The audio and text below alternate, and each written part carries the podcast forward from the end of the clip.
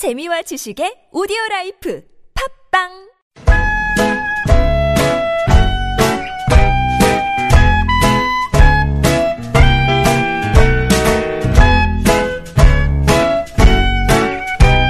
Now I've been accused 메마른 마음에 산뜻한 문화의 바람이 붑니다. 이다혜의 책 그리고 영화 But I'll give you Panavision you give me Technicolor dreams. I never thought in terms of 복잡한 일상에서 벗어나서 책과 영화 이야기에 한번 푹 빠져 보겠습니다. 책 그리고 영화 시네 21의 이다혜 기자와 함께합니다. 안녕하세요. 네, 안녕하세요. 네, 밖에 눈 많이 와요? 어, 눈이 꽤 오긴 오는데, 저는 버스에서 내려서 방송국까지 오는 길이 아주 멀진 않아서 네. 아무것도 안 쓰고 오긴 했거든요. 네. 근데 지금 여기서 모니터로 바깥을 어, 꽤 보니까 많이 굉장히 같아요. 많이 오는 음. 상황이어서 얼른 집에 가야겠다라는 생각을 지금 따뜻한 스튜디오에 네. 앉아서 하고 있습니다. 방송은 하고 가십시오. 네. 그리고 지금 길이 많이 미끄럽습니다. 네. 다시 한번 말씀드리지만 운전하시는 분들 안전운전 네. 하시고요. 앞차와의 간격 넉넉히 두시고 또 오고 가고 하시다가 교통 상황 제보해 주실 일 있으면 50원의 유료 문자 샵에 0951 모바일 메신저 카카오톡으로 보내주시기 바랍니다. 2862번님께서 여기 아산시 어 아산시인데요. 눈발이 날리고 있네요 라고 문자 주셨어요. 감사합니다. 그리고 어 예. 자, 오늘 소개해 주실 영화 제목이요. 굉장히 재밌어요. 네. 밤은 짧아 걸어 아가씨야. 네. 애니메이션이에요, 이게. 애니메이션이고요. 네. 어, 뭐, 밤은 짧아 걸어 아가씨야라는 작품은 오늘 원래 오늘이 춘분이에요. 음, 맞아요. 그래서 춘분 special로 지난주에 제가 아. 네, 지난주에도 청춘 영화를 하지 네, 않았습니까? 네, 맞아요. 그래서 치즈인더트랩 이야기에, 이, 음. 이야기에 이어서 이번에도 이렇게 산뜻하게 사랑 이야기 또 이런 대학 신입생 이야기 이런 걸 한번 해보자 생각을 했는데 갑자기 눈이 막 와가지고 어, 너무 당황스럽네요. 아, 근데 또 이런 날 데이트 은근히 하기 좋을 거예요. 뭐 커플은 뭐든 안 은근히라니요. 좋겠어요. 예, 뭐든 안 좋겠어요. 굉장히 만나기 좋은 날입니다. 네, 네. 아마 어쨌든 그래서 오늘 이야기할 영화는 밤은 짧아 걸어 아가씨야라고 하는 음. 특이한 제목의 영화 인데요. 어, 애니메이션이고 약간 장르를 이야기하자면 로맨틱 코미디 더하기 어, 판타지 판타지. 예, 같은 어. 느낌입니다. 네. 뭐 줄거리는 간단해요. 여기서 이제 주인공이 대학교의 남학생과 그 남학생이 좋아하는 여학생이 있는 거예요. 네. 근데 이 지금 남학 남학생이 학교 선배입니다. 근데 선배인데 자기 자기 후배 여자 후배를 굉장히 좋아하는 거예요. 한눈에 반해서. 음.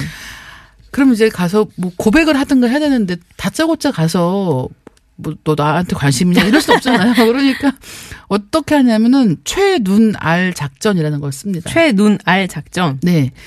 최대한 네. 그녀의 눈앞에서 알짱거린다? 예, 알짱거린다니. 아, 귀여워. 예, 네. 굉장히 귀엽죠. 네. 그래서 계속 알, 정말 알짱알짱 하는 거예요. 그래서 이 영화 애니메이션 초반에 보면 어떤 장면이 있냐면 정말 학교에서 어딜 가도 어, 선배 또 만났네요. 이렇게 되는 거예요. 그게 무슨 식당에 가서 밥을 먹으려고 식판을 딱 음. 내려놓으면 저쪽에 선배가 있는 거예요. 네.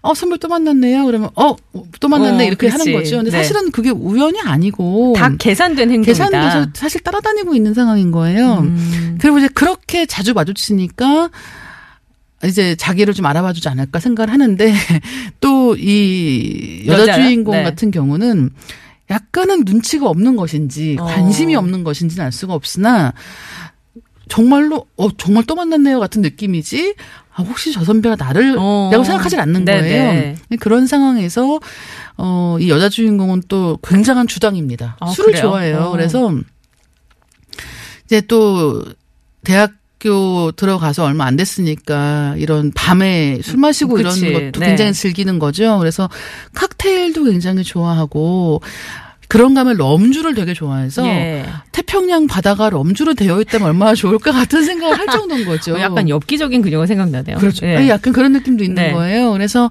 이제 그렇게 밤에 술도 마시고 사람들하고 어울리고 이제 이 남자 주인공은 계속해서 어떻게 좀 음. 눈에 띄어볼까 싶어서 따라가는데 따라가면서 마주치지는 못하고 자기는 자기대로 또 다른 사건 사고에 휘말리고 어? 하는 내용인데 이제 이 영화의 무대가 그러니까 이 애니메이션의 무대가 되는 곳이 일본의 교토거든요. 예. 그러니까 원래 거기가 한국으로 치면 경주에 많이 비교를 하는데 음, 벚꽃도 유명하잖아요. 네, 맞습니다. 예. 그래서 이제 그런 굉장히 오래된 도시의 네. 분위기에 더해서 어떤 환상 속에 아니면 뭐 음. 전설 속에 나오는 그런 존재들이 등장하기도 하고 그게 판타지 요소로 이렇게 예, 나오는 그렇습니다. 거예요. 어색하진 않아요. 어색하지 않아요. 일단 어. 애니메이션의 장점을 정말 잘 살린 작품이라고 보시면 될 네. 것 같고요. 그리고 아까 제가 설명을 드렸던 그러니까 이 대학교에 들어가서 얼마 안 됐을 때 아, 여기 자주 마주치지? 이게 운명일까? 우연일까? 이렇게 생각하는 나는 괜찮은 걸까? 뭐 이런 생각 하지 네, 않습니까? 이건 썸인가 아닌가? 그치. 이거 뭐 그린라이트인가 뭔가 네. 이런 생각 한참 하실 때 이제 이런 귀여운 영화를 음. 보시면 아마 그 시절을 떠올리시는 분들이 많지 않을까. 굉장히 귀엽습니다. 그러게요. 진짜 그, 그것도 일본 애니메이션 특유의 느낌이 있잖아요. 색깔도 화려하고요. 네. 그다음에 여기서 좀 특이하게도 원래 원작 소설이 있는데 거기선 4개가 다 나와요. 봄, 네. 여름, 가을, 겨울 1년이니까. 음. 근데 여기서는 그 4개를 하룻밤에 다 붙입니다. 아, 그래요? 그것도 굉장히 좀 마법적으로 표현이 잘 되기 때문에 됐어요.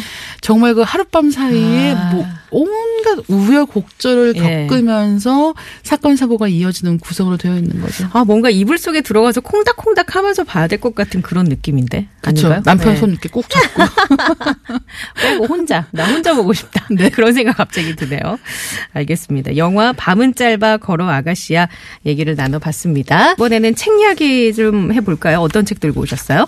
네, 오늘 얘기할 책은 어 신간은 아니고요. 네. 어 최근 이제 영화가 3월 28일 날 이제 개봉을 하게 되어 있는 예. 7년의 밤이라고 하는 한국 영화가 있어요. 아, 그 원작 소설을 들고 네, 원작? 소설을 음. 오늘 이야기할까 하고 있습니다.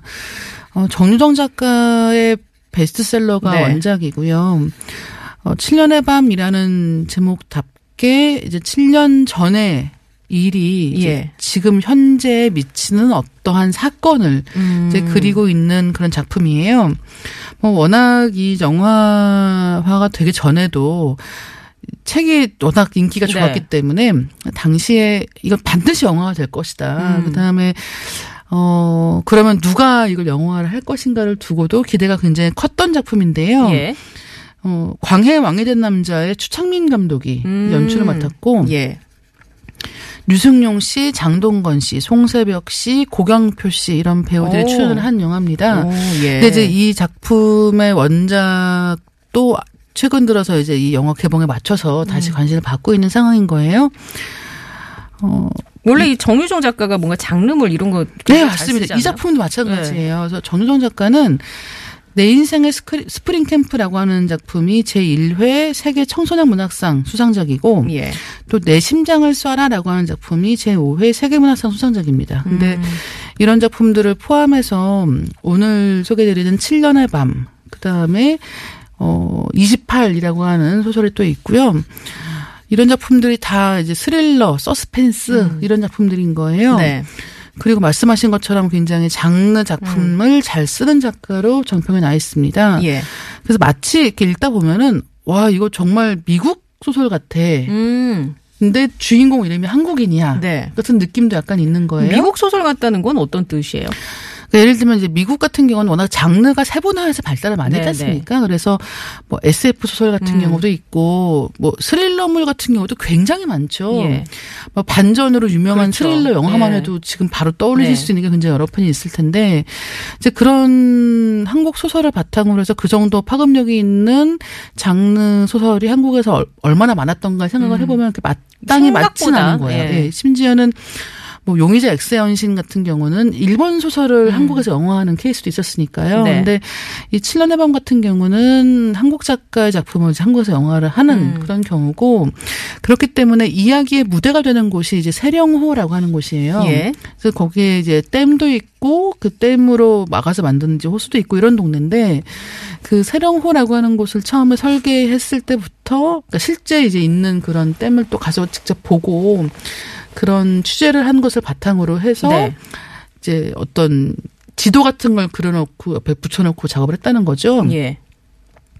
그러니까 그만큼 사실적이고 실감나는 묘사를 보실 수 있다라는 것도 이 작품의 굉장한 장점이고 7년 전에 이제 이 세령 마을에서 예. 한 소녀가 실종됩니다. 네. 그리고 얼마 지나지 않아서 이제 거기 댐이 있는 곳에서 발견되는 거예요. 네.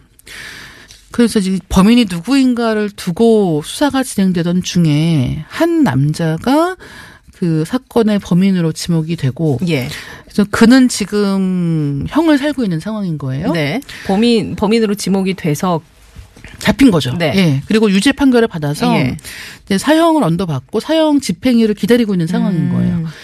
그런데 이제 그 사이에 7년의 시간이 흘렀고 네. 그렇게 지금 형을 살고 있는 그 범인 같은 경우는 그에게 아들이 하나 있었던 거죠. 예. 그래서 그 아들이 그 사이에 성인이 된, 네. 딱된 상황인 거예요. 어, 그러면 지금 이미 이 사건은 끝난 사건이잖아요. 예. 뭐, 그때 이미 범인을 잡았고, 음. 그래서 그 범인은 자기 죄값을 치르고 있는 중이고, 생각을 하면은 이미 끝난 사건인데 사실은 그게 다가 아니었던 거죠. 음. 그 7년 전의 사건에 더 많은 진실이 숨어 있었고 그러면서 드러나는 과거의 이야기. 음. 그다음에 이제 아버지가 살인자이기 때문에 정상적인 학교 생활을 할 수 없었던 네. 이 아들의 이야기 같은 것들이 하나씩 하나씩 이제 전체적으로 액자 구조예요. 예. 이제 이야기가 현재 이야기가 진행이 되다가 중간에 이제 과거의 이야기가 들어가 있는 이런 구조인데 이제 마지막으로 가면 이제 한 겹 한 겹 벗겨내는 것 같은 식으로 과거의 사건과 현재 사건이 해결되면서 만나게 됩니다. 음. 근데 그런 구조가 굉장히 잘 짜여져 있기 때문에 네. 책이 굉장히 재미있어요. 저는 처음에 책을 읽을 때 이게 얇은 책이 아니거든요. 분량이 예. 적지 않은데도 불구하고 한 절반 정도 읽을 때까지는 정말 앉은 자리에서 아, 바로 술술 읽히나요? 네, 읽었던 음. 기억이 나는데 어 이런 한국 소설 좋아하시는 분 또 관심 있는 네. 분이라고 하면 어, 한 번쯤 읽어보셔야 되는 작가이기도 하고 음. 사실 이미 많은 분들이 굉장히 사랑하는 작가이기도 네네. 음. 해요. 그래서 이번 기회에 영화도 개봉을 하니까 한번 읽어보셨으면 하고 소개를 드렸습니다. 알겠습니다. 뭐 영화로 나온다고 하니까 책 보고 영화 보고 하면 좀 비교도 되고 그럼요. 예, 재밌을 것 같다라는 생각이 드네요. 정유정 작가의 7년의 밤까지 소개를 해드렸습니다.